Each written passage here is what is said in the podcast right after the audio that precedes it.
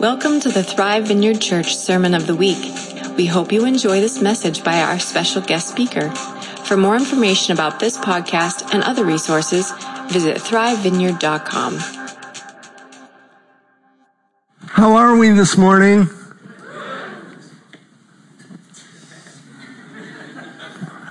I saw a video of myself earlier this week and I looked old.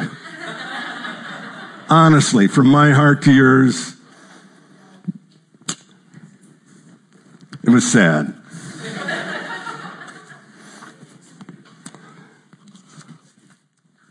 Now, my wife tells me, and my kids insist. My wife tells me, keep your finger on the text and remember the topic.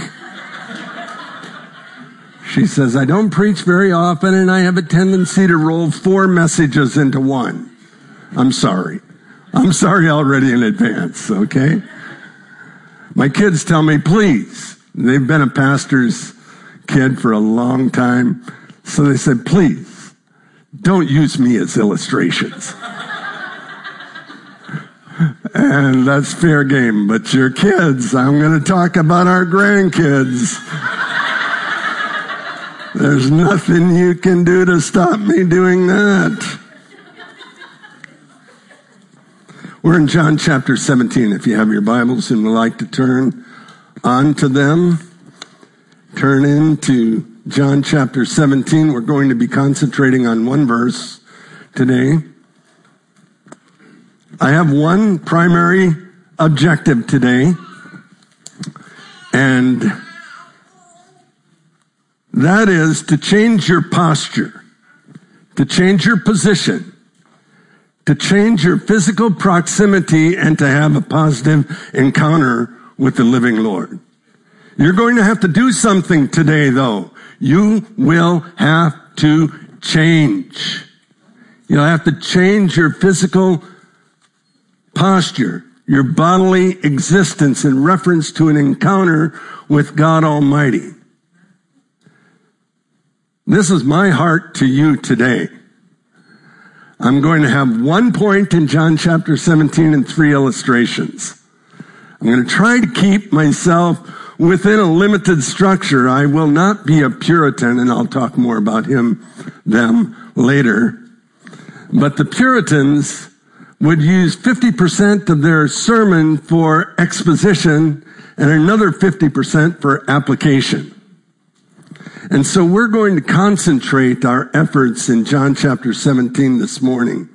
And hopefully I will ignite one of these flames that we declared to be of the very essence of who we are.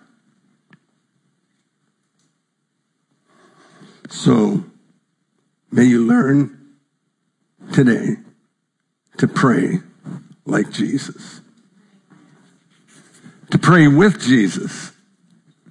Now this is absolutely astounding in the context of chapters 14 through 16 in the ministry of the Holy Spirit, the promise to abide, to remain, to continue within you. The role and ministry of the Holy Spirit is to make you a vine in the vineyard and to grow fruit in your life. And you are to ask in prayer. You're to seek. You're to knock. You'll receive. Can your faith lay hold of that this morning? Believe is one of John's favorite words. Light is one of John's favorite words. Life is a word that he uses over and over as he builds a high Christology, a logos that is unique to John's gospel as opposed to the synoptics. This gospel shows not only life and light, but he declares himself to be God incarnate. He is God with a face. He comes to this earth and he transforms us by the power of his spirit. Under his authority, we completely trust in him. You see, John was the beloved disciple. He was the one that got close to him. He leaned on him. He heard. He listened.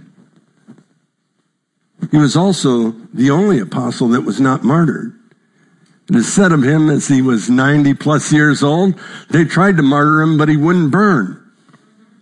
And as he survived Patmos, they took him to church, wheeled him in, carried him in, and all he said was, children, love one another. This is the one who shows us his heart. Fisherman by trade, apostle by call, entrusted with the mother of Jesus. Part of his inner circle. Peter, James, and John. These three knew Christ best. What do you think? Wouldn't it be wild to walk with Jesus, to talk with him, to be with him, to listen to his teaching? Wouldn't it have been incredible to spend three years as his follower? Well, in John chapter 17, we learn about what exactly is being prayed for. What does it mean to pray in faith? Do you realize this morning Jesus has and is praying for you? Now let that sink in just a moment. Not only is he praying for you, his prayers are answered. Jesus is the intercessor of intercessors. And some of you today are called not only to the application of this text in a missionary context, but you're called to intercede. In the quietness of solitude, you come before the Lord. You make known what his will is. Oh, in this text, in this context, there's revelation given to the disciples. There's prayer for the disciples. There's the son's consecration. There's the prayer of the, for the church, for its unity, for it to come into all that God has for it. There's the prayer of the glorified church of the future. And then there's praying in, praying down, praying for the glory of God. If we need anything in our lives today, it is a fresh introduction and outpouring of the Holy Spirit. We need an encounter that will transform who we are and where we are and what we are. God had only one son, and he was a missionary. For God so loved the world that he gave his only begotten son, that whosoever believes in him would not perish, but might have everlasting life. One scholar calls the Gospel of John a brief introduction to Christ and a passion narrative. That's what it's about. The final prayer of Jesus may have taken place in the Garden of Gethsemane, may have taken place in the upper room. It might even have taken place in the temple. I like what Calvin Miller once said the last song may not be the best, but it is the last one. The finale brings things to a conclusion. There's a prayer of submission to the Father as Jesus brings glory to God. And the disciples are encouraged and strengthened because they are distinct from the world there's a markation. And so I'm going to move in just a moment out of an analysis of the flow of the text where mission is accomplished. Jesus declares these words, sanctify them by in with under thy truth. Your word is truth. And so I concentrate my efforts this morning on the Word of God that will keep us from the evil one. This triad of believe, love, and trust. This idea of sanctification means to be set apart. You're holy. You're consecrated, which means I'm dedicated for the use of one Lord and Savior. It's a prayer for unity, a prayer for sanctification, and a prayer for the church. You can all go buy the books, and I recommend that you do. And so I'll give you four resources right off the bat. Go out. I was going to say, uh, just, just buy them and read them and believe them, okay? First is my friend D.A. Carson, his Gospel According to Christ, according to Jesus. Fabulous resource. Second is, I had to take a minute just today because I've never said the, Rudolph, the name Rudolf Schnackenburg before. Okay? So you might want to pick that uh, resource up. The other is a very famous book by uh, Marcus Rainsford. It's kind of a classic. It's called Our Lord Prays for His Own. But if you're anything like me, you prefer books like this, Max Lucado. He's so easy to read. Look what he says here on page four. Jesus prayed before he ate. He prayed for children. He prayed for the sick. He prayed with tears. He made the planets and shaped the stars, yet he prayed. He is the Lord of angels and commanders of heavenly hosts, yet he prayed. He's co-equal with God, the exact representation of the Holy One, and yet he devoted himself to prayer. He prayed in the desert, in the cemetery, in the garden. He went out and departed to a solitary place, and there he prayed. And my question to you is if Jesus needed to pray, don't you think we do? We need to get alone. Jesus rose up a great deal before dawn and went to a solitary place and prayed. He sets for us an example of prayer. Meet the Moravians. We're going to talk about some serious God seekers here just for a moment. I'm sure most of you remember January 9th, 2022 Steve Nicholson came to the church and he quoted a brief paragraph of what took place in Moravia, southern Germany.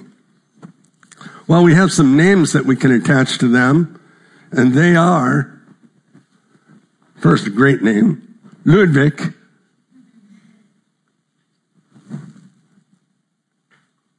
von Zinzendorf. Sounds a little German. Oh, Nicholas there and his bust. He was the patron. He was the benefactor. And people from all around that area of Germany gathered spontaneously. Do you have the one with the picture of the buildings? That was called Herrnhut. And these Germans were known as Hutterites. And if you come from northern Wisconsin like I do, you have a hard time separating the Hutterites from the Amish, from the Mennonites. But the Moravians were under the direction primarily of a man named Jakob Philip Spener. And this man who wrote Pious Desires began to lead people into a direct encounter with the Lord. There's a straight line from pietists to evangelicals through Methodists to the Great Awakening here in America. I'm not going to spend a lot of time on this, but I would like to say the 1700s probably formed the foundation of what later became the modern missionary movement. Zinzendorf was the leader of what became known as the Church of the Brethren. They have close associations with our folks down here at North Park in the Swedish Mission. And John is the son of a Wesleyan pastor. Is that right? Or your dad had pastored a Wesleyan church for many years. I'm going to talk more about John Wesley in just a moment. Established in 1722, we're talking 300 years ago. The story is told of two missionaries. Go ahead with uh, their faces. Dobler and Nitschmann. Dobler and Nitschmann were supposedly the first missionaries sent out from Herrnhut. Now let you dig into all the details. But They wanted to go to St. Kitts so badly to minister to the burgeoning population of slaves, and their overseers forbade them. And so finally they said, we will sell ourselves into slavery so that we can go and minister to slaves. Slaves becoming slaves to reach slaves. Now the story is told that as the ship passed away, you could hear them saying loudly at first, and then it drew more and more quiet as they sailed away. Worthy is the Lamb who was slain to receive the reward of his suffering. Would to God that we had more people like that today. Now, there's a little bit of lore in there as well. And like I said, I'll allow you to separate that. But out of Herrnhut came not only missionaries, but came an experience that was known as the 100 year prayer meeting. 24 men and 24 women signed up in 12 one hour shifts and they began around the clock prayer and this prayer meeting lasted 100 years. Now they put us to shame. They became known as missionaries of the one way ticket. I love this. You know why it was one way? Because they knew they weren't coming back. That's right. This, this slays me. Early Pentecostal missionaries did this as well. They literally took their coffin with them and they packed it with all the vital necessities that they would need on the mission field. They were not planning on ever returning. They were called missionaries of the one way ticket. I'm going and where I go, they will bury me. Now, Livingstone's heart is buried in Zambia, isn't it, Lewis? Yeah, I don't know where the rest of his body is. But these missionaries, Livingston and William Carey and Hudson Taylor, all of these greats in the mission outreach were fabulous for communicating the gospel with passion and with a desire to see the glory of God. Let me give you just a quote from uh, from um, an, a Moravian historian. It shall come to pass that I will pour out my spirit, promised the prophet Joel. The first fulfillment of this promise was on the day of Pentecost.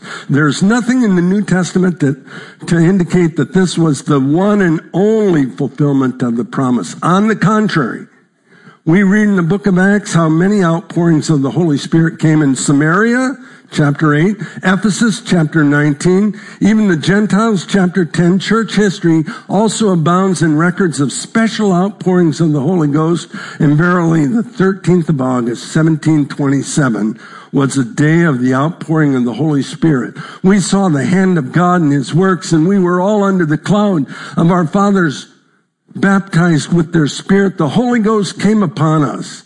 And in those days, great signs and wonders took place in our midst. From the time scarcely a day passed, but what we beheld his mighty works and workings among us. A great hunger after the word of God took possession of us so that we had to have three services a day, starting at five o'clock in the morning, 7.30 in the morning, and then nine o'clock at night. I like this next line. They left the house of God that noon, hardly knowing whether they belonged to earth or had already gone to heaven. I want to say to Thrive Vineyard Church, we've been experiencing refreshment. We've been experiencing a touch of God's glory and His grace, but He wants to give us more. We need to change our posture to receive that. The next story I'd like to recount to you And I just have two, so bear with me. I have two more stories.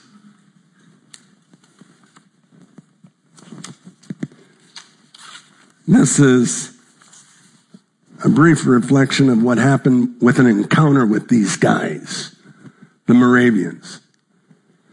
Was a young man who studied at Oxford University, and he became very proficient in Greek and Latin. He was a little big guy, very short. He's five foot three, weighed 130 pounds. His name was John Wesley. And Wesley had questions and struggles.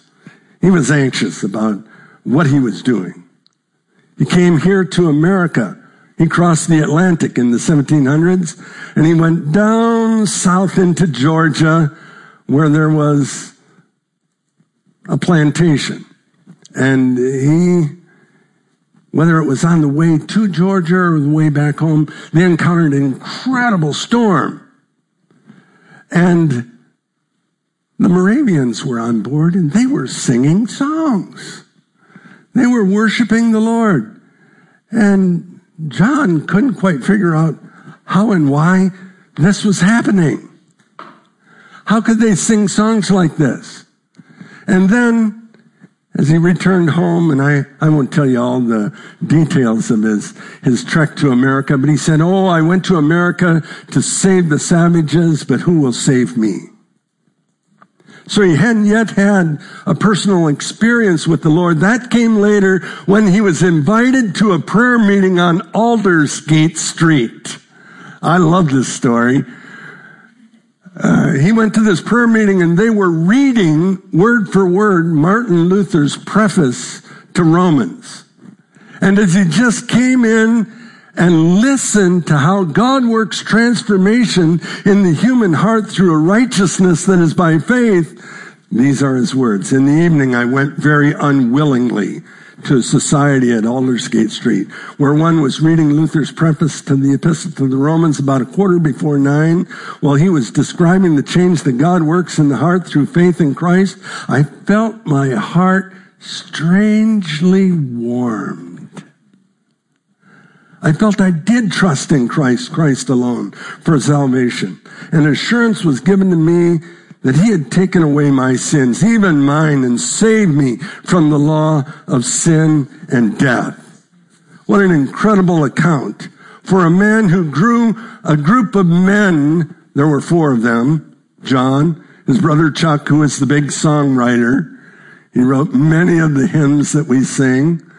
There was this Calvinist. They let a Calvinist into their prayer meeting. Can you imagine?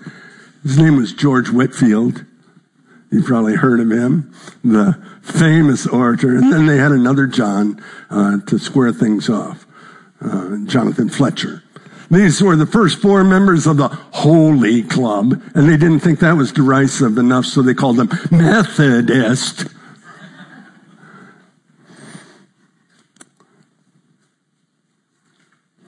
Well, There are a lot of details I could share about John Wesley as well, but I won't. But he was an incredible, incredible organizer. Carly, he'd make you look, well, he was very organized. very strategic in his outright, outreach. He coined the phrase, agree to disagree. Did you know that? agree to disagree. He also preached 40,000 sermons. He traveled 250,000 miles. That's two times around our globe, mostly on horseback when he wasn't walking. His sermons comprise 32 volumes. His Holy Club grew from 40 to 72,000 in his lifetime. I love this saying that, and I'm, I'm going to wrap things up here real soon. I promise. I love this saying that uh, here in America on the frontier, the Presbyterians were trying to win converts. But the farther west they went, those Methodists had already been there. and planted churches with their circuit riding preachers.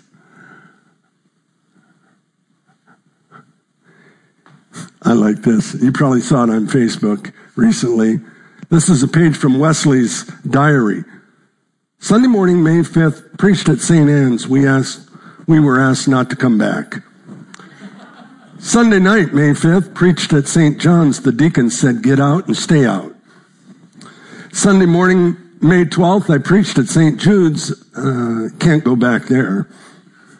Sunday, PM, May 12th, preached at St. George's, kicked out again. Sunday AM, May 17th, I preached at St. Somebody Else's. The deacons called a special meeting and said I couldn't return. Sunday, May 19th, I preached on the street, kicked off. Sunday, May 26th, I preached in a meadow. I was chased out of the meadow by a bull that was turned loose during my preaching. Sunday, June 2nd, preached out at the edge of the town. They drove me off the highway. Sunday, June 2nd, afternoon service. I preached in a pasture. 10,000 people came to hear me. That's kind of a bad month, but it ended well. I'm going to ask Sarah if you wouldn't mind coming back up and uh, choose whatever you feel is appropriate. As we prepare to conclude the service,